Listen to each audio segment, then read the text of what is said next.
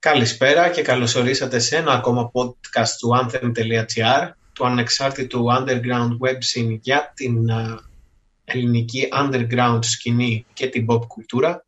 Είμαι ο Τζανέτος Καβαλιώτης ε, και έχω μαζί μου σήμερα και τον έτερο αρχισυντάκτη, τον Νικόλα Βασιλείου. Καλησπέρα Νικόλα. Καλησπέρα Τζανέτο. Και τον πολύ αγαπημένο μας φίλο και σχεσιακό ψυχοθεραπευτή, τον Ανδρέα Γαλιατσάτου. Γεια σου Τζανέτο, γεια σου Νίκο. Λοιπόν, ε, έχουμε κάνει πάρα πολύ ωραία podcast ε, εμείς ε, ως anthem.gr είτε και με τον Αντρέα και με τον Νικόλα αλλά δεν είχε τύχει μέχρι σήμερα να κάνουμε και οι τρεις μαζί ένα podcast και ήταν κάτι που θέλαμε να γίνει πάρα πολύ καιρό. Οπότε αποφασίσαμε να βρούμε ένα θέμα το οποίο μας είχε ζητηθεί κιόλας ε, στα ψυχολογικά podcast που κάναμε και είναι το θέμα του Matrix, του αν βιώνουμε σε ένα φιλοσοφικό επίπεδο πιο πολύ, κάποιου είδους, α, πώς λέγεται η λέξη στα ελληνικά, προσωμείωσης. Μπράβο. Δίνω λοιπόν πάσα σε όποιον θέλει να ξεκινήσει να πει ένα πρώτο λόγο για το συγκεκριμένο θέμα.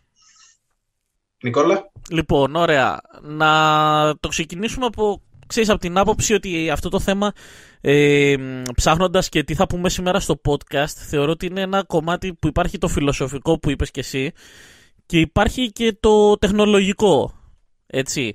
Γιατί ουσιαστικά το να ζούμε σε μια προσωμείωση, το να ζούμε σε ένα Matrix, σημαίνει ότι πρέπει να έχουμε φτάσει τεχνολογικά σε ένα τέτοιο επίπεδο, ώστε να μπορούμε να αναπαράξουμε εικόνες από μια παρελθοντική κατάσταση.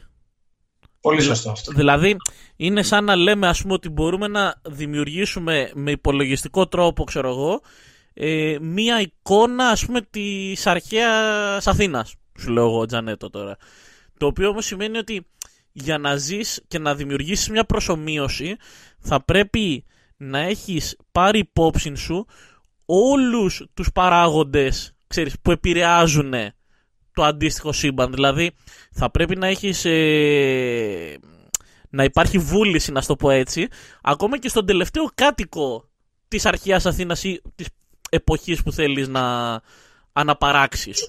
Ναι. Μπράβο. Ε, εγώ αυτό που βρίσκω ιδιαίτερα ενδιαφέρον στο όλο κομμάτι αν ζούμε σε μια προσωμείωση ή όχι και το έχει απεικονίσει πολύ ωραία η ταινία του Matrix. Το Matrix ουσιαστικά ήταν σε μια πολύ φουτουριστική ας πούμε κοινωνία στην οποία οι μηχανές μπορούσαν και βάζαν τους ανθρώπους να ζουν ε, στο 1999 στην πρώτη ταινία έτσι. Και εκεί θα σας δώσω και εσάς την πάση για να πείτε αυτό που θέλετε. Αυτό που μου φαινόταν ιδιαίτερα ενδιαφέρον είναι ότι κατάφεραν να εξηγήσουν πώς θα λειτουργούσαν σε μια προσωμείωση διάφορα aspects ξέρεις, της ζωής μας. Δηλαδή το déjà vu είναι ένα γκλιτσάκι στο υπολογιστικό μας σύστημα. Ε, ή αντίστοιχα έψαξε πάρα πολύ κάποια μυθολογικά κομμάτια. Πώς μπορούμε δηλαδή σε μια κοινωνία πράγματα τα οποία θεωρούμε ας πούμε θεωρητικά ότι είναι αδύνατα ε, στην πραγματικότητα να εξηγούνται με τεχνολογικό τρόπο. Ωραία. Να βάλω ένα μικρό disclaimer εγώ για αυτούς που θα πούνε «Α, προσωμιώσεις, Matrix, μα του», να ξεκαθαρίσουμε ότι οι προσωμιώσεις υπάρχουν. Και οι επιστήμονες προσωμιώνουν κάποια συγκεκριμένα ε, επιστημονικά πεδία με στόχο την απάντηση σε συγκεκριμένα ερωτήματα, αλλά υπάρχουν και οι απλές προσωμιώσεις των video games μπαίνεις σε ένα βιντεοπαιχνίδι και προσωμιώνεις έναν κόσμο ακριβώς όπως τον θέλεις. Όπως θέλεις, τον φτιάχνεις και ο παίχτης που βάζει μέσα σε αυτόν τον κόσμο βιώνει τον κόσμο από την αρχή μέχρι το τέλος. Οπότε να ξεκινήσουμε ότι προσωμιώσεις υπάρχουν. Καταρχάς, αυτό το podcast δεν είναι με τη λογική ότι εμείς υποστηρίζουμε ότι ζούμε σε μια προσωμείωση. Συζητάμε τις πιθανότητες και το πώς είναι μια προσωμείωση. Έτσι. Δηλαδή, αυτό είναι ένα καλό disclaimer που έκανε Τζανέτο. Εγώ σαν Ανδρέας ε, θα μπω και από το κομμάτι της ψυχοθεραπείας, το ψι που λέμε κομμάτι, ε, πέρα από τις ε, μηχανές, στη μικρή ομάδα που λέγεται οικογένεια, το γένος που είναι μέσα στον οίκο, ξεκινάει στις παιδικές πολύ μικρές αθώες ψυχούλες ένας υπνοτισμός, μια προσωμείωση που φτιάχνει ε, πρόγραμμα ανάμεσα στους δύο ε, μεγάλους θεούς που βλέπει το παιδί, που είναι οι γονείς του, και σιγά σιγά μπαίνουν πεπιθήσεις, νόρμες, πρότυπα, αντιπρότυπα, προγράμματα και ξεκινάει ε, μία ε, προσωμείωση του κόσμου έτσι όπως θα τη βιώσουν συναισθηματικά, νοητικά από τους γονείς και σιγά σιγά αυτή η προσωμείωση θα σπάσει όταν θα βρουν άλλους σημαντικούς άλλους ή όταν θα πάνε στο σχολείο που θα βρουν καινούριους κόσμους.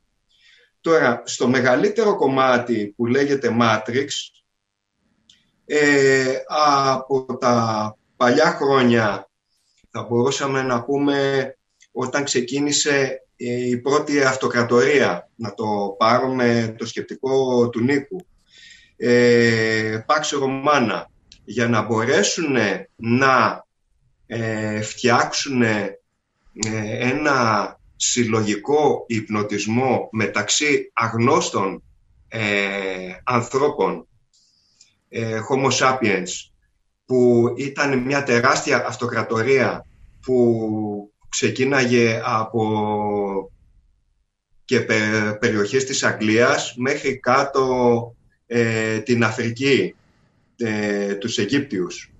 Ε, έπρεπε να μπουν κάποιες νόρμες με ένα κοινό νόμισμα, έναν θεό, ε, κάποιους κώδικες αυτής της αυτοκρατορίας και έτσι όλοι ε, από κάτω οι λαοί είχαν βέβαια, τους είχαν αφήσει να έχουν ελεύθερα τους δικούς τους μικρούς θεούς, αλλά συγχρόνως δουλεύανε για ένα πολύ μεγαλύτερο Matrix εκείνη την εποχή, όπου μπορούσε ο άγνωστος Εγγλέζος να πληρώνει τον ίδιο φόρο με τον άγνωστο Αιγύπτιο και κάτω από την ίδια ομπρέλα ε, δούλευε όλη αυτή η αυτοκρατορία, όλη αυτή η μηχανή.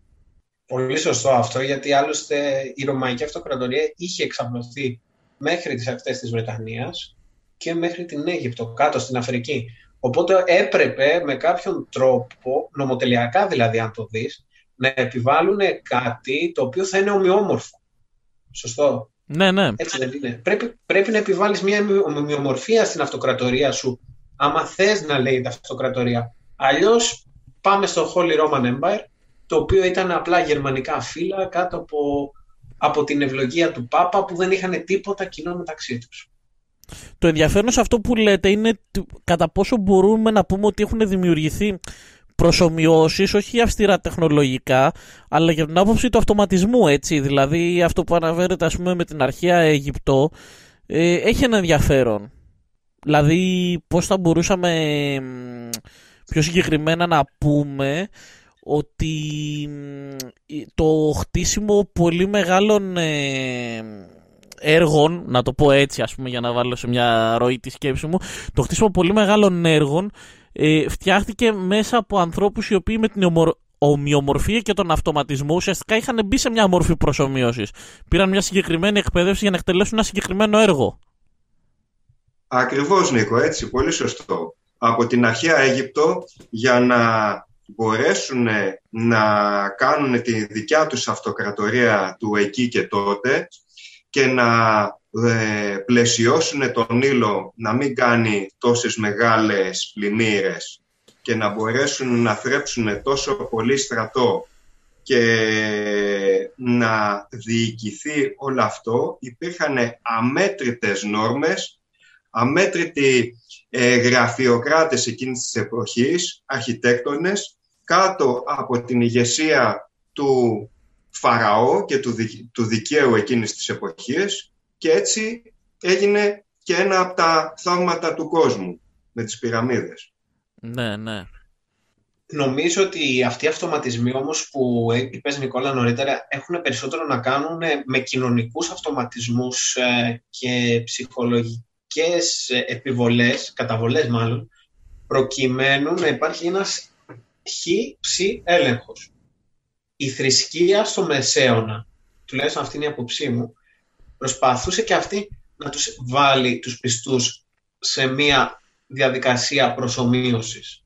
Καθ' όλη τη, τη διάρκεια της πίστης τους, το έχουμε πει και σε παλαιότερο podcast αυτό, τους μάθαινε για τα, τα βασανιστήρια της κόλασης στην ε, εκκλησία τη Μεγάλη της Άννα Μαρία Ντελφιόρε στη, στη Φλωρεντία. Όλος ο Τρούλος έχει τα βασανιστήρια της κόλασης. Και είναι αυτό που είχαμε πει. Γίνεται στον οίκο του Θεού να δείχνουν το τι κάνει ο διάβολος.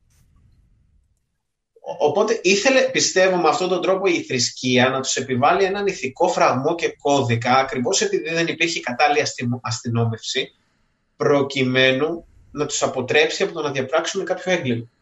Οι δέκα εντολές. Ναι. Ου φωνεύσεις, ου κλέψεις.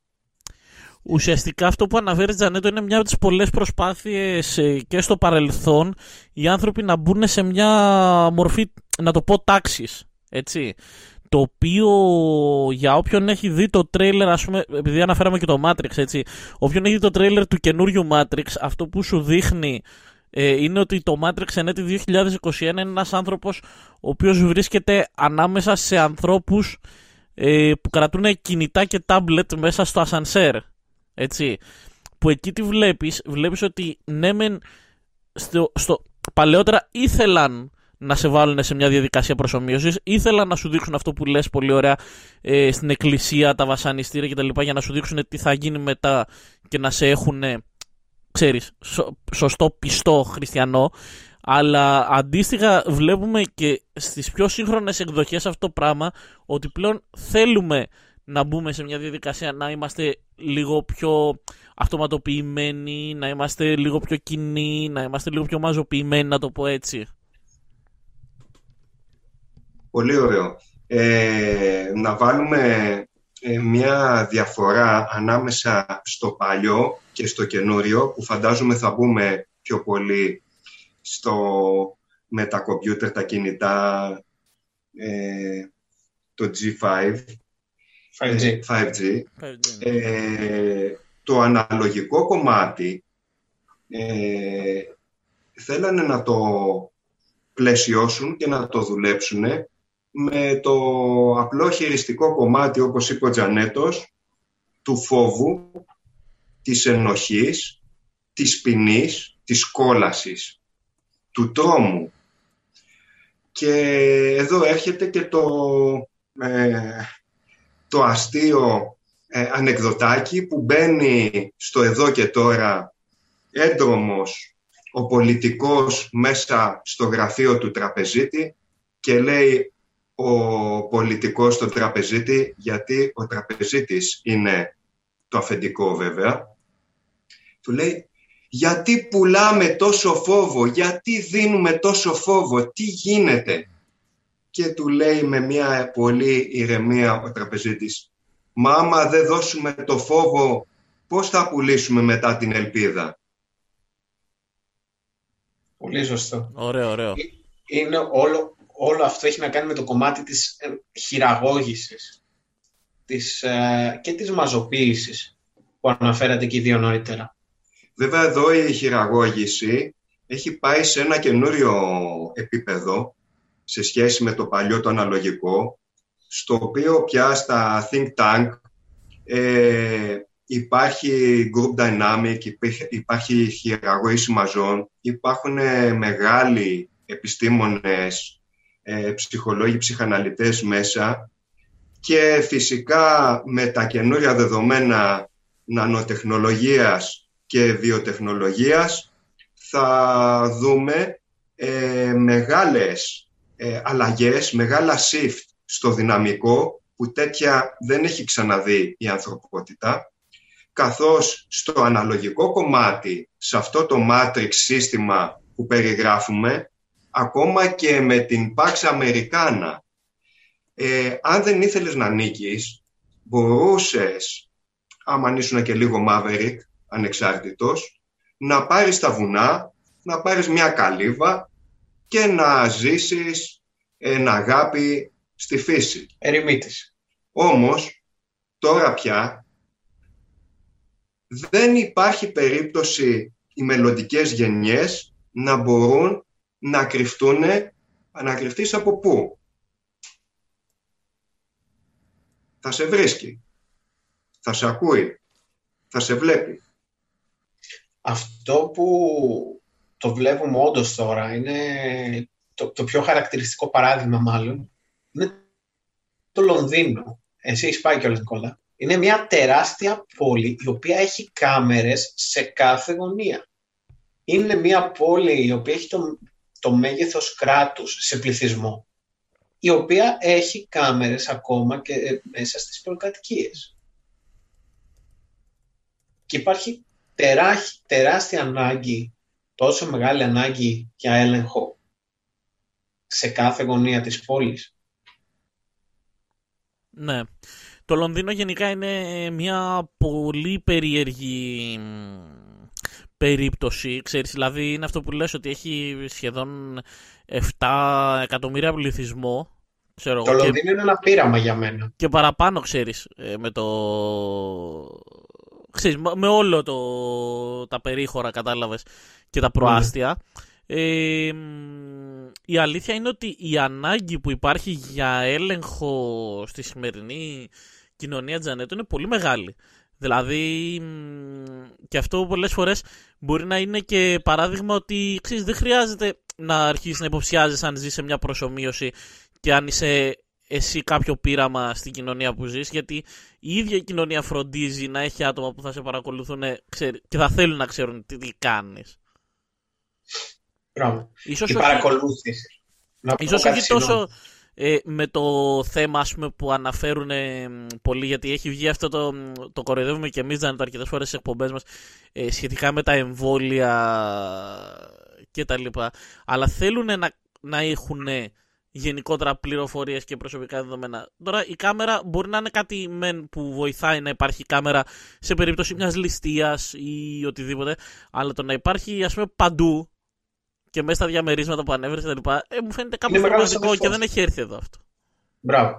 Αυτό που θέλω να πω εγώ είναι ότι περνάει αυτό σιγά σιγά σε όλο τον κόσμο. Υπάρχει μια ανάγκη, αλλά η ανάγκη αυτή ποιος τη δημιουργεί; Μήπως είναι τεχνητή; Και θέλω να, να πω και ε, μια είδηση που τώρα πέρασε στα ψηλά γράμματα. Ότι κάθε φορά λέει για πιο δίκαιη λέει πληρωμή στα διόδια, με το που μπαίνεις λέει στην εθνική οδό, θα, θα, θα σου σκανάρουν λέει κάμερες, αυτό παιδιά θα γίνει από το 2022, θα σου σκανάρουν κάμερες την ταμπέλα του αυτοκινήτου, τον αριθμό κυκλοφορίας και κάθε φορά που θα πηγαίνεις στα διόδια θα πληρώνεις χιλιομετρικά με σκαναρίσματα. Αυτό γίνεται ήδη στο εξωτερικό. Αυτό γίνεται ήδη στο εξωτερικό. Αυτό το, το καταλαβαίνω και το δέχομαι. Ε, και, OK, okay, καταρχήν να πούμε ότι τα διόδια στην Ελλάδα είναι μεγάλη απάτη. Πληρώνεις, πληρώνεις, πληρώνεις και δεν θα σταματήσεις ποτέ. Αλλά OK, okay, το ξεπερνάμε αυτό. Ε, για ποιο λόγο σε real time να καταγράφεις ακριβώς ε, τα πάντα; Αφού ούτως ή άλλως υπάρχουν κάμερες στα διόδια, κάνω λάθος αυτό; Νομίζω ότι σε κάθε σταθμό διοδίων υπάρχουν κάμερες που βλέπουν κατευθείαν τον οδηγό και την πινακίδα. Είναι ανάγκη να μπει ένα παραπάνω έξτρα κομμάτι. Γιατί δεν πρόκειται να είναι πιο φτηνά τα διόδια, μην κοροϊδευόμαστε. Ούτε πρόκειται να, να μην υπάρχουν. Ναι, είναι ένα πείραμα. Συγγνώμη, Άντρια. Θέλω να πω λίγο σε μία λέξη που είπατε, το πείραμα. Και το πείραμα είναι κάτι το οποίο εν δυνάμει δεν υπάρχει ακόμα το αποτέλεσμά του, όμως συμβαίνει. Άργε είναι ένα πείραμα αυτό που κάνει ο Κινέζος με τόσες κάμερες, είναι ένα πείραμα στο Λονδίνο, είναι ένα καινούριο πείραμα αυτό που ε, σηκώνονται 50.000 δορυφόροι για να έχουμε 5G και να έχουμε ένα πολύ λειτουργικό ίντερνετ ενώ... Το Starlink του Elon Musk. Του Elon Musk ακριβώς. Ενώ τώρα για να πάρει η Ελλαδίτσα ένα ok για ένα δορυφόρο πρέπει να περάσει από χιλιάδες γραφειοκρατίες για να ανεβάσει ένα δορυφόρο και ξαφνικά μπορεί ένας μπουμπούκος να ανεβάσει 50.000 δορυφόρους. Είναι ένα πείραμα αυτό που συμβαίνει τα τελευταία χρόνια ε, με τα κινητά που πραγματικά ακόμα δεν ξέρουμε τι επιπτώσεις και πώς και τι έχει κτλ. Εγώ δεν είμαι εναντίον της τεχνολογίας. Εγώ απλά είμαι υπέρ της διαφάνειας. Και επειδή ένα πείραμα δεν μπορεί να έχει διαφάνεια, δηλαδή αυτός που το ξεκινάει το πείραμα, αυτός που το επεξεργάζεται, δεν μπορεί να ξέρει πού θα καταλήξει. Είναι μία ενέργεια, μία δύναμη, όπως είναι ο ηλεκτρισμός. Ο ηλεκτρισμός μπορεί να σε βοηθήσει και να σε κάψει.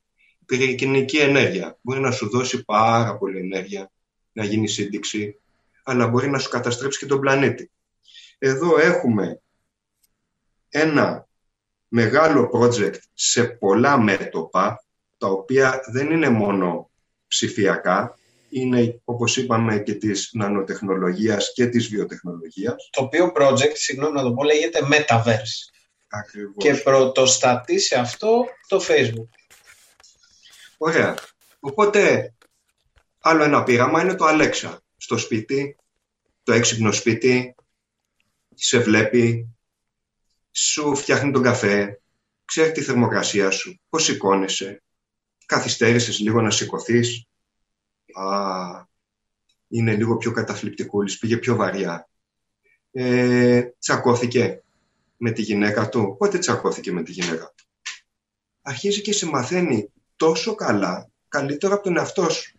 Και σιγά σιγά, ξέροντας ότι εσύ μπαίνεις στα porn και βλέπεις αυτές τις κατηγορίες, μπορεί να σε χειριστεί το σύστημα στέλνοντας σου διαφημίσεις με αυτή την κατηγορία. Άρα αυτό που είπε πριν και ο Τζανέτς και ο Νίκος ε, με έναν τρόπο, αυτός που μαζεύει τα data έχει τη δύναμη. Και να πω ότι αυτή η δύναμη ως επιτοπλίστων σε μια καπιταλιστική κοινωνία, εντάξει, παγκόσμια κοινωνία που βιώνουμε, ε, έχει ως επιτοπλίστων τη μεγιστοποίηση του κέρδους. Δεν είναι ψέμα αυτό, έτσι. Δείτε το Facebook, πώς χρησιμοποιεί τα πάντα. Είσαι πληροφορία, δηλαδή κάθε χρήστη στο Facebook του προσφέρει κάθε χρόνο 500 ευρώ. Μόνο και μόνο από τις διαφημίσεις που βγαίνει. Και υπάρχουν δεδομένα που το αποδεικνύουν αυτό. Μπορείς να το ψάξεις. Ε, λοιπόν, ο Elon Musk δεν πάει από μόνο του να, να στείλει τους δορυφόρους. Όλα αυτά γίνονται για το κέρδος της Tesla. Το, της, συγγνώμη, της δεύτερης εταιρείας του που έχει SpaceX. Της SpaceX. Όλα γίνονται για το κέρδος. Εγώ αυτό να ήθελα, μετοχών και όλα. Είναι εγώ αυτό όλα, ήθελα να σου πω, Τζανέτο. Είναι ότι- όλα κομμάτι του συστήματος. Μπράβο, ακριβώς. Ότι το σύστημα δεν, είναι, δεν έχει το ίδιο ενδιαφέρον, ξέρεις, για ένα κράτος ή για ένα μοναδικό ιδιώτη, όσο έχει για μια, ας πούμε, καπιταλιστική κοινωνία. Για το Δηλαδή, κεφάλαιο. μπράβο, ακριβώς. Δηλαδή, ώστε το, μπο- να μπορέσει το κεφάλαιο να κερδίσει. Ε, αυτός είναι και ο πρώτος λόγος που διευκολύνεται ο Elon Musk και μ, αντίστοιχα αυτό που σου δίνει πίσω είναι ότι όλο αυτό θα γίνει και για τη δική, για τη δική μας διευκόλυνση που είμαι υπέρ των διευκολύνσεων που μπορεί να σου δώσει η τεχνολογία, έτσι προφανώς. Αρκεί Όλοι να, μας νομίζω. Προ- προφανώς. Δηλαδή είμαι υπέρ του ότι μπορώ μέσω του Facebook ε, να επικοινωνήσω με πάρα πολύ κόσμο πολύ εύκολα και πολύ γρήγορα αλλά είμαι κατά του να μπορεί το Facebook να κρατάει προσωπικά δεδομένα και να πολλούνται αντίστοιχα ε, όπως έχει γίνει ούκο λίγες φορές έτσι δηλαδή και έχουμε δει και, το, και την απολογία στο Κογκρέσο και τα συγγνώμη και όλα ναι, ναι. Πόσοι χρήστες θα ήταν διατεθειμένοι να πληρώσουν την υπηρεσία 500 ευρώ το χρόνο ώστε να μην έχει διαφημίσεις; Κανείς. Θα σου πω εγώ. Ε, δεν νομίζω δεν, δεν Ναι, νομίζω κανείς. ότι κοίταξε δεν, Πατάνε αυτό. Λοιπόν, ο πι- να δεις πόσο είναι αλληλένδετο. Πατάει στο ότι πάρα πολλοί άνθρωποι δεν έχουν τα χρήματα αυτά για να πάρουν μια αντίστοιχη υπηρεσία, ένα social media σαν το facebook και να το πληρώνουν και παράλληλα πάνω σε αυτά βγάζει και τις διαφημίσεις. Άμα έχεις τα λεφτά και έφτιαχνες ένα social media ε, για με 500 ευρώ χρέωση το χρόνο, θα έχεις φτιάξει ένα κλειστό κλαμπ 10.000 ανθρώπων σε όλο τον πλανήτη. Πιστεύω.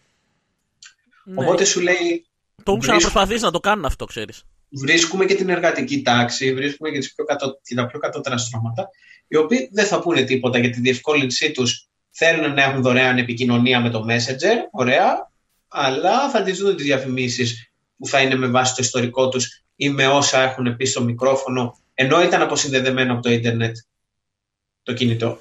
Ναι, εγώ κοίταξε, εκεί είναι που, αυτό είναι που με τρομάζει το τελευταίο που είπες, όχι τόσο, ε, αν τώρα ψάξω ένα βιβλίο ε, και μου βγάλουν προσφορά το ίδιο βιβλίο σε κάποιο άλλο βιβλιοπωλείο διαφήμιση ακόμα φθηνότερο, ε, δεν μπορώ να σου πω ότι με έχει χαλάσει σαν τέτοιο, αλλά το να μπορούν ας πούμε να, να ψάξεις να πω κάτι offline ή αυτό που αναφέρεις ότι ε, ακόμα και με την κλειστή κάμερα είναι το τρομακτικό στην όλη υπόθεση. Το πιο τρομακτικό εγώ πιστεύω, εδώ μάλλον ε, θα το πάω λίγο αλλού, θα, θα συμφωνήσω μαζί σας ότι διαφωνώ. Είναι ότι εκπαιδεύεται ε, ο αλγόριθμος, εκπαιδεύεται η μηχανή. Αλήθεια είναι αυτό. Η μηχανή εκπαιδεύεται όπως στην αρχή όταν ξεκίνησε η ατμομηχανή και κάποια κράτη στον Πρώτο Παγκόσμιο Πόλεμο είχαν την ατμομηχανή και μετά καταφέρανε ε, μετά από κάποια χρόνια πειραμάτων και φτιάξανε ε, πιο έξυπνες ατμομηχανές, πιο δυνατά εργοστάσια φυσικά και όσοι δεν ακολουθήσανε αυτό το ρεύμα και μείναν στα μουλάρια μείνανε πίσω ε, έτσι τώρα, στο τρίτο κύμα, ο δεύτερος παγκόσμιος ήταν το πετρέλαιο και η πυρηνική βόμβα στο τέλος. Τώρα είναι τα data και εκπαιδεύεται η μηχανή. Εκπαιδεύοντας λοιπόν την μηχανή, θα σου βγάζει το budget της κυβέρνησης και δεν θα χρειάζεται κυβέρνηση. Θα μπορεί να οδηγήσει όλα τα αυτοκίνητα χωρίς οδηγούς. Θα μπορεί να σου βγάλει ιατρική διάγνωση με, και αυτό θα πουληθεί βέβαια. Ε, αυτό θα είναι το πρώτο που θα πουληθεί, ότι εμείς θα ανεβάσουμε το επίπεδο ζωής και ο άνθρωπος δεν θα, θα καταλαβαίνει πριν νοσήσει ότι πηγαίνει για ζάχαρο. Ότι, αυτό είναι ε, χρήσιμο. Έχει, αυτό είναι πολύ χρήσιμο. Αλλά πίσω από το χρήσιμο θα έρθει και η υπόλοιπη ατζέντα, η οποία το κάτω μέρος της πυραμίδας όπως είπες στο πρώτο Matrix, θα γίνει μια μπαταριούλα. Οπότε, ε, μία και τα λέμε έτσι και πιο πολύ δεν είναι να κάνουμε τρομολαγνία, αλλά για να δείξουμε την κακοτοπιά ε, ότι αυτή η ενέργεια μπορεί να χρησιμοποιηθεί πολύ ε, φασιστικά, ε, πρέπει να πούμε ότι ε, εν μέρη η πρώτη γενιά εκπαιδεύεται ήδη. Τα παιδιά εκπαιδεύονται ήδη. Έχουν μπει σε αυτό. Εμείς είμαστε ακόμα αναλογικοί. Ε, θυμόμαστε τον παλιό τον κόσμο. Ε, όμως, ποιος γονέας θα αφήσει στο μέλλον το παιδί του όταν θα δει ότι το δίπλα παιδί έχει καλύτερη μνήμη; Και δεν χρειάζεται γυαλιά και δεν έχει παραπάνω δύναμη. Οπότε θα τροποποιηθεί ο άνθρωπος και θα γίνει χώμο ψηφιακούς. Αυτό νομίζω έχει υπάρξει και θέμα μυθοπλασίας σε πάρα πολλές ε, πώς να το πω, νουβέλες επιστημονικής φαντασίας, σε πάρα πολλά μυθιστορήματα, η βιομετατροπή. Αλλά εν μέρη γίνεται αυτό σε ένα μεγάλο βαθμό. Χάνουν στον πόλεμο, έτσι, αυτό είναι πολύ χρήσιμο, είμαι υπέρ. Χάνονται στον πόλεμο στο, στην Αρμενία, έχουν χάσει πόσα παιδιά τα μέλη τους, τα χέρια, τα πόδια και αμέσως θα αντικαθιστούν όσοι έχουν τα χρήματα, έτσι, κάποιοι χρησιμοποιούν τα απλά τα απλά μέλη, τα, τα πιο απλά, αλλά υπάρχουν και καινούρια τα οποία πιάνουν κάθε νεύρο του σώματος. Και έβλεπα πραγματικά ένα πείραμα πως ένας στρατιώτης που είχε χάσει το χέρι του μπορούσε να κάνει με ένα μεταλλικό χέρι τα πάντα όσα έκανε χωρίς αυτό. Ναι. Ήταν ναι. απίστευτο. Ένα βιονικό χέρι. Αυτό γίνεται σε έναν βαθμό. Βέβαια, σε έναν βαθμό γίνεται τζανέ το ίδιο. Ήδη δηλαδή, αυτό, φο, φοράμε τα γυαλιά μας για να δούμε καλύτερα. Βάζουμε. Βάζουμε Χρηματοδότη. Θα σου πω το απλό. Θα κουφαθεί, θα βάλεις ένα ακουστικό. Το πιο απλό. Ναι. ε, η αλήθεια είναι, Τζανέτο, αυτό που λες, έχει υπάρξει, αυτό βασικά που αναφέρει ο Ανδρέας και αυτό που είπες και εσύ μετά, ήταν και θέμα στο τελευταίο βιβλίο του Dan Brown, που ήταν μυθιστορηματικό καθαρά, και ουσιαστικά εξηγούσε πώς οι άνθρωποι μετά το, το εξελικτικό στάδιο το επόμενο θα ήταν να είμαστε ένα με τις μηχανές πλέον και να είμαστε πλέον ένα με το ψηφιακό κομμάτι μας. Ε, το οποίο βέβαια έχει εξερευνηθεί και σε παλιότερες sci-fi νουβέλες προηγούμενων δεκαετιών ας πούμε που είχαν ένα ενδιαφέρον ε, γιατί μπορούσαν να προβλέψουν μια μελλοντική κοινωνία η οποία θα είχε μ, τις προσωμιώσεις, θα είχε κάνει τη μηχανή μέρος της και ουσιαστικά αυτό που, επειδή είχα ακούσει και το podcast είχατε κάνει πάνω στο AI αυτό έχουμε προσπαθήσει πλέον σαν κοινωνία να το ε, ως ένα βαθμό προβλέψουμε να μην μπορούν δηλαδή ποτέ οι μηχανές να, κατακτι... να μας κατακτήσουν αλλά ταυτόχρονα να γίνονται όλο και πιο χρηστικές για την καθημερινή μας ζωή. Μα αυτό δεν ισχύει γιατί υπάρχουν ιδιωτικές εταιρείες που κατασκευάζουν όπλα. Τα οποία όπλα, αυτό το, υπάρχουν links. Ας πούμε έτυχε να δω, θα αναφέρω τώρα την Αρμενία, έτυχε να δω, επειδή έψαχνα κάτι για τον πόλεμο, μου άρεσε να ασχολούμαι με το συγκεκριμένο θέμα και επειδή ως δημοσιογράφος παλιότερα είχα καλύψει το συριακό ζήτημα και τον πόλεμο στη Συρία, μου αρέσει να παρακολουθώ το τι γίνεται και να ενημερώνομαι πάνω σε αυτά τα ζητήματα. Και είχα παρακολουθήσει ότι υπάρχει μια ιδιωτική εταιρεία στην Αρμενία, η οποία φτιάχνει ένα ρομπότ, το οποίο αναγνωρίζει από μόνο του ανθρώπους, ωραία, και τους σκοτώνει. Την ώρα, το, το αμολάνε στο πεδίο της μάχης, μπορείς να του βάλεις πάνω μέχρι και RPG και έχει κάμερα που αναγνωρίζει τον άνθρωπο απέναντί του, τον εχθρό, και τον βαράει. Και μέσω αυτών των α, όπλων εξ αποστάσεως ευελπιστεί η Αρμενία να χτίσει μια καλή άμυνα. Τα drones, τα οποία στέλνουν οι Τούρκοι συχνά στο Αιγαίο ή έστειλε το Αζερβαϊτζάν επίσης στην Αρμενία και έκαναν πόσους βομβαρδισμούς. Αυτοματοποιημένα και αυτά. Σε πάρα πολύ μεγάλο βαθμό. Αναγνωρίζουν, σκοτώνουν τέλος. Μηχανές πολέμου. Άρα δεν μπορώ να δεχτώ ότι θα μου πεις εσύ ότι προσπαθούμε να προβλέψουμε ότι οι μηχανές δεν θα κάνουν takeover. Γιατί όταν εκπαιδεύεις τη μηχανή και την τεχνητή νοημοσύνη, δεν ξέρεις τι βαθμό μπορεί να φτάσει η προσωμείωση αυτή. Το νόημα είναι να προσπαθήσεις η μηχανή να αναγνωρίζει πάντα τον εχθρό και να μην αναγνωρίσει εσένα σαν εχθρό και να μην γυρίσει από τη δικιά σου πλευρά. Αυτό είναι που προσπαθούν να κάνουν σήμερα άλλο το προσπαθούν, άλλο ότι είναι σίγουρο. Γιατί αυτό είναι το επίπεδο του πειράματος που είπε και ο Ανδρέας νωρίτερα. Και να πω και κάτι τελευταίο και να κλείσω πάνω σε αυτό το ζήτημα εγώ, ε, ότι υπάρχει μια εφαρμογή στο, στο κινητό θα ψάξω τώρα το όνομα, δεν τη θυμάμαι ακριβώς. Μπορείτε να την κατεβάσετε να κάνετε κι εσείς ένα πείραμα. Η οποία είναι φίλος τεχνητής νοημοσύνης. Ρέπλικα. My AI friend με την, στην οποία εφαρμογή κατεβάζεις και πιάνεις κουβέντα. Και προσπαθεί αυτή η εφαρμογή να γίνει ο φίλος σου, η σχέση σου, ο πατέρας σου, η μάνα σου. Να στέλνεις εσύ σε αυτή την εφαρμογή και η εφαρμογή σου απαντάει.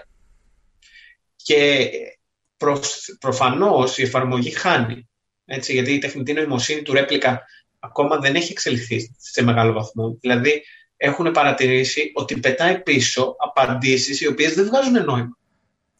Αλλά σιγά σιγά η, η, η εφαρμογή μαθαίνει. Η τεχνητή νοημοσύνη μαθαίνει και γίνεται όλο και πιο ανθρώπινη. Και οι μοναχικοί άνθρωποι, το βλέπα που το κάνει σαν πείραμα ένας YouTuber, χρησιμοποιούν αυτή την εφαρμογή για να αποκατεστήσουν την κοινωνική επαφή με άλλους ανθρώπους. Και στέλνουν μηνύματα στη ρέπλικα και χάνουν την αίσθηση της πραγματικότητας και νομίζουν για λίγο ότι μιλάνε σε ένα πραγματικό πλάσμα. Λοιπόν, η τεχνητή νοημοσύνη μαθαίνει συνέχεια. Σίγουρα μαθαίνει. Δεν ξέρεις κατά πόσο θα φτάσει στο στάδιο πρώτον αυτό το πράγμα να γίνει επικίνδυνο. Αυτό το πράγμα δεν μπορείς να το προβλέψεις τώρα, Τζανέδο. Και η ρέπλικα δεν μπορεί να γίνει επικίνδυνη γιατί είναι απλά ένα πρόγραμμα το οποίο σου γενικά Σου, ναι, σου λέω γενικά για, το, για την ε, τεχνητή νοημοσύνη. Αυτό που ακόμα δεν μπορούμε να προβλέψουμε είναι το αν θα γίνει επικίνδυνη, έτσι, και αν αυτό το πράγμα ποτέ ξέρεις, θα τελειοποιηθεί. Όταν θα, θα μπορεί να σε μάθει τέλεια. Γιατί ο, άνθρωπ, ο άνθρωπος σαν ε, οργανισμός και σαν οντότητα είναι εξαιρετικά πολύπλοκος για να τον καταλάβουν υπολογιστικές κυρίως μηχανές. Μου αρέσει πολύ εδώ που το έχεις φτάσει, Νίκο.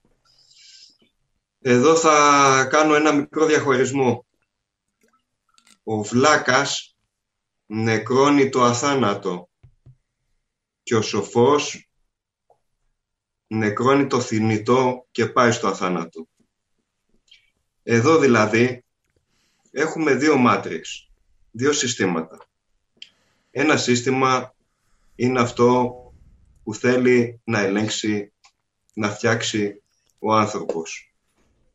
Με τη βοήθεια του τότε κολάσεως, του Φαραώ, του χρήματος, ότι έχουμε όλοι συνεννοηθεί ότι αυτό το κομμάτι χαρτί έχει τόση ενέργεια και τόση αξία, του, του, του και οποιοδήποτε μεταβατικό αντικείμενο, αυτό δηλαδή που θα φτιάξει ο άνθρωπος. Στη συγκεκριμένη μπορεί να είναι η μηχανή, η βιοτεχνολογία, ένα μαμούνι που το έχω μάθει να χτυπάει τον εχθρό, να χτυπάει μόνο σχισομάτιδες, οι ευρασιάτες και τα λοιπά και τα λοιπά.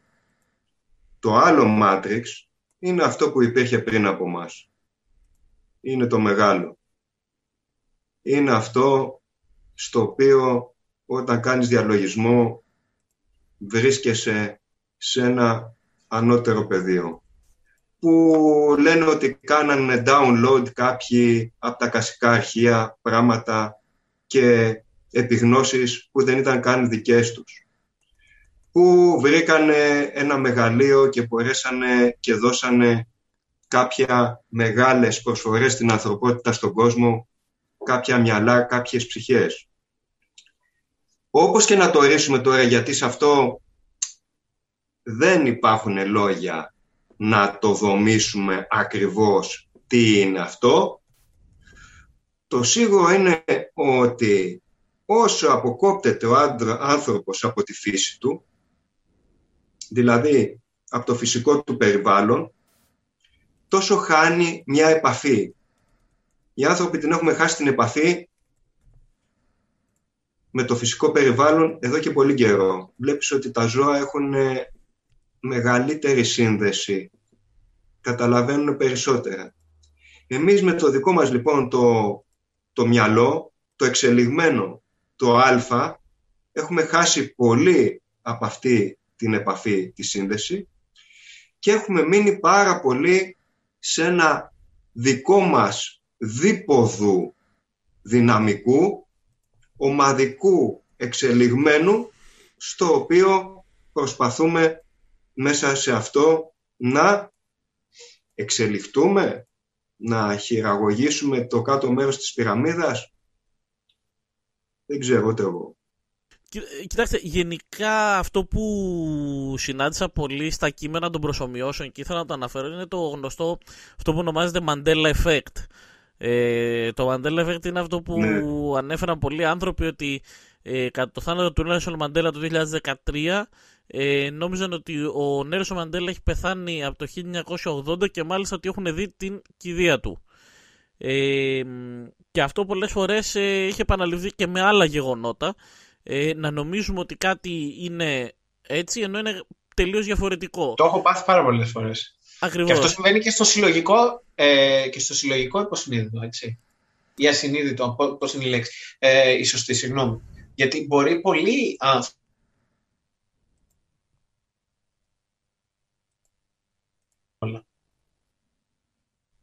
Και αυτό που λες έχει να κάνει και σε πολύ μεγάλο βαθμό με το συλλογικό ασυνείδητο. Γιατί πάρα πολλοί άνθρωποι μπορεί να έχουν την ίδια εντύπωση. Πώς γίνεται όλοι να είναι λάθος; Αυτό είναι που πολλές φορές το Matrix που ήταν μια υπολογιστική παύλα τεχνολογική προσωμείωση εξηγήθηκε ως το glitch. Ότι υπήρχε ένα πρόβλημα στον κώδικα.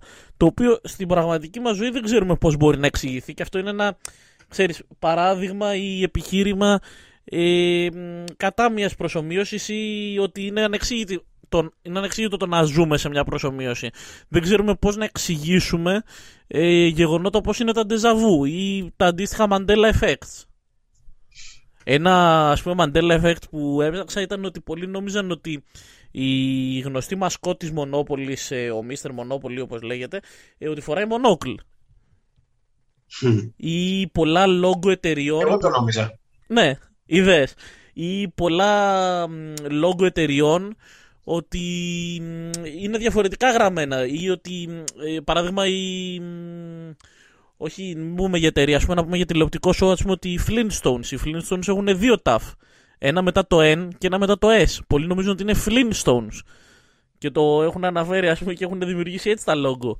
Δηλαδή, αν ψάξετε περιπτώσεις από Mandela Effect στην πραγματική ζωή, τώρα μιλάμε και για πιο καθημερινά πράγματα, αλλά υπάρχουν και για πιο ε, σοβαρά γεγονότα, ας πούμε. Ε, θα παρατηρήσετε ότι είναι πολύ δύσκολο να εξηγήσουμε τι ακριβώς είναι αυτό και πώς θα μας επηρεάζει μια κανονική τεχνολογική επανα... επαναλαμβάνω προσωμείωση. Ένα τρομακτικό άλλο φαινόμενο ίσως είναι το φαινόμενο της πεταλούδας, το οποίο έχει συνδεθεί πάρα πολλές φορές ότι κάποια στιγμή όταν γίνεται κάτι κάπου στον κόσμο σε ένα άλλο σημείο θα γίνει κάτι που θα είναι το αποτέλεσμα της κίνησης που έχεις κάνει εσύ αυτή τη στιγμή. Δηλαδή το εξηγούσαν τι γίνεται ότι αν πεθάνει μια πεταλούδα στο σημείο Χ, στο σημείο Ψ ακριβώς από πίσω θα γίνει κάτι διαφορετικό το οποίο θα έχει σύνδεση όμως. Να, Άλλο ναι, ένα ναι. φαινόμενο το οποίο δεν έχει εξηγηθεί και για πολλούς βρίσκεται στο πεδίο του φανταστικού. Mandela Effect, Deja Vu, πολλά άλλα. Εδώ, Τζανέτο, μπορούμε να πούμε και στο πείραμα που είχαν κάνει με το νησί, με τους ε, πυθίκους, που σιγά σιγά ο πίθηκος έμαθε να βάζει πατάτες ενώ έχετε μια τέτοια επίγνωση ή το άλλο το πείραμα στο οποίο ε, κάποιοι πίθηκοι μπορούσαν και χειριζόντουσαν κλαδιά και εργαλεία σιγά σιγά και μπορούσαν να βγάζουν ε, μυρμήγκια από βαθιά μέσα από τη γη και συγχρόνως όταν ερχόταν αυτή η πρώτη επίγνωση στο μεν μέρος, ξαφνικά για έναν άγνωστο λόγο, ακριβώς στο δίπλα νησί, στο δίπλα πείραμα, συνέβαινε το ίδιο, χωρίς να επικοινωνούν οι πίθηκοι μεταξύ τους. Οπότε ιστορικά, βλέποντας π.χ. μία ανακάλυψη ενός παπύρου, ε, τη βλέπουμε ξαφνικά ενώ γίνεται στην Αίγυπτο γίνεται και στη Μεσοποταμία. Ε, υπάρχει κάτι το οποίο κάνει πώς να το πούμε την επικοινωνία του, της πεταλούδας ή της επιγνώσεως και το πετάει σε ένα άλλο μέρος του πλανήτη. Το πείραμα των πυθίκων ήταν πιο πολύ και πείραμα συνείδησης, Ανδρέα, αν θυμάσαι. Ναι, δηλαδή, ναι, ήταν, νομίζω λέγεται το φαινόμενο του εκατοστού πυθίκου, αν θυμάμαι σωστά. Και είχε να κάνει με το πώς ε, μπορεί κάποιος και η προσθήκη μάλλον κάποιων ανθρώπων σε μια μηχανή ή σε, σε μια κοινωνία να το πούμε έτσι μπορεί να οδηγήσει σε μια επαν, όχι επανέναρξη να το πούμε ότι αλλάζει ας πούμε συνειδησιακά και τους υπόλοιπους ανθρώπους μέσα σε όλο αυτό. Γίνεται ένα shift, γίνεται ένα upgrade. Μπράβο, μπράβο, μπράβο, αυτό, αυτό ακριβώς. Δηλαδή ότι μπορεί ο, ο επόμενος να δημιουργήσει ένα upgrade σε όλους τους προηγούμενους. Όπως Νίκο, σε αυτό που λες μπορεί να γίνει και ένα downgrade. Δηλαδή στο πείραμα που είναι μέσα στο δωμάτιο και έχουν βάλει 8 πυθίκια, και υπάρχει η σκάλα με τις μπανάνες πάνω και κάθε φορά που προσπαθεί κάποιος, ενώ έχουν τροφή, αλλά τους δελεάζει μπανάνα. Κάθε φορά που ένας πίθηκος πάει να ανέβει τη σκάλα, πέφτει παγωμένο νερό με ένταση από μία μάνικα. Μετά, σε όλους όμως τους πυθίκους, όχι μόνο σε αυτόν που ανεβαίνει. Μετά προσπαθεί να ανέβει κάποιος άλλος. Ξανά σε όλους τους πυθίκους πέφτει παγωμένο νερό από μάνικα. Στο τέλος, επειδή οι πίθηκοι δεν τους άρεσε αυτό που συμβαίνει, όποιος προσπαθεί να ανέβει τη σκάλα, γροθοκοπείται. Ναι. Το πείραμα σιγά σιγά αρχίζει και βγάζει πυθίκους οι οποίοι έχουν δει το παγωμένο νερό. Μοιάζει με του Παυλόφ εδώ. Ο σκύλος του Παυλόφ. Βγάζοντας λοιπόν όλους τους πυθίκους οι οποίοι έχουν δει ε, και έχουν αισθανθεί στις αισθήσεις τους και έχουν ακούσει το νερό να πέφτει, να πέφτει πάνω τους και να τους κρυώνει, βάζοντας καινούριους πυθικούς, οι καινούριοι πυθικοί κάνουν downgrade και όποιος πάει να ανέβει τη σκάλα πέφτουν μπουνιές, τον τραβάνε κάτω και τον εκτυπάνε χωρίς να πέφτει νερό. Στο τέλος αντικατεστούνται όλοι οι πίθηκοι και κανένας δεν ανεβαίνει τη σκάλα και κανένας από τους πυθικούς, όμως τους καινούριους, δεν έχει δει τη μάνικα με το παγωμένο νερό.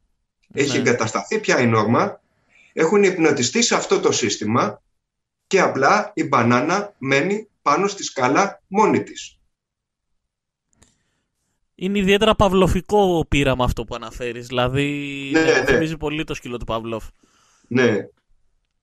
Ε, περιμένω πολύ να δω στο, στην καινούρια ταινία Matrix πώς θα έχουν χειριστεί ε, το κομμάτι μήτρα, το κομμάτι προσωμείωση, πώς θα εξηγήσουν διάφορα φαινόμενα και κυρίως πώς θα το φέρουν αυτό το πράγμα από το 1999 στο 2021 που έχουμε κάνει άλματα ε, τεχνολογικά. Ε, εγώ αυτά είχα να πω σε γενικές γραμμές. Δεν ξέρω αν θέλετε να αναφέρουμε κάτι άλλο ή αν θέλετε να κλείσουμε. Κάνοντας ένα κλείσιμο, ποιο είναι το συμπέρασμα, σε τι καταλήγουμε, Ανδρέα; Κάνοντας ένα κλείσιμο, ο Αντρέας σαν Αντρέας, χωρίς να θέλω κι εγώ με το δικό μου σκεπτομορφικό να ευνοτήσω κανέναν, οπότε αναλαμβάνω αυτό που λέει ο Αντρέας ε, η τεχνολογία δεν μπορεί να τη σταματήσει κανείς. Θα προχωρήσει έτσι κι αλλιώς. Αυτό που πρέπει να κρατηθεί είναι ότι έχουμε δύο Matrix. Ένα Matrix είναι το σύστημα του ανθρώπου, έτσι όπως θέλει να το φτιάξει, για τους λόγους που θέλει να το φτιάξει, ελεγκτικούς, δικτατορικούς, ε, φροντιστικούς, αγαπητικούς, υγείας και υπάρχει και το άλλο το οποίο σου λέει οποιοδήποτε θεραπευτής πήγαινε στη φύση και θα θεραπευτείς. Αυτό που συμβαίνει εκεί, αυτό που συμβαίνει με την επαφή με το ηλεκτρομαγνητικό, με το άλλο κομμάτι, είναι και αυτό πάρα πολύ σημαντικό και ευχόμαστε οι καινούριες γενιές να μπορέσουν να κρατήσουν ένα κομμάτι από το αναλογικό μέσα τους. Μία επαφή με τη φύση. Σωστό. Αυτά από εμάς. Ε, Νικόλα, θες να κλείσεις με κάτι, να πεις κάτι; Όχι, εγώ έχω βγάλει τα συμπεράσματα μου είναι αυτά που, στα οποία κατέληξα και πριν, οπότε δεν έχω να προσθέσω κάτι. Εγώ απλά το μόνο που θέλω να πω είναι ότι πριν πάρουμε κάποια απόφαση, πριν χρησιμοποιήσουμε κάτι, να έχουμε πάντα στο νου μας και ε, ένα ενδεχόμενο ότι μπορεί να κρύβεται κάτι από πίσω αυτό και να, να, πράττουμε, να προσπαθούμε πάντα να πράττουμε το, το σωστό και να χρησιμοποιούμε την τεχνολογία σαν ένα εργαλείο και όχι σαν ένα όπλο για να κάνουμε κακό στους, ε, στους ανθρώπους μας. Αυτά λοιπόν από εμάς. Σας, σας ευχαριστούμε που συντονιστήκατε μαζί μας και ακούσατε το podcast αυτό. Ε, εύχομαι να έχετε ένα υπέροχο βράδυ, μια όμορφη ημέρα, αναλόγως ε, το πότε ακούτε το podcast και να είστε καλά. Καλή συνέχεια.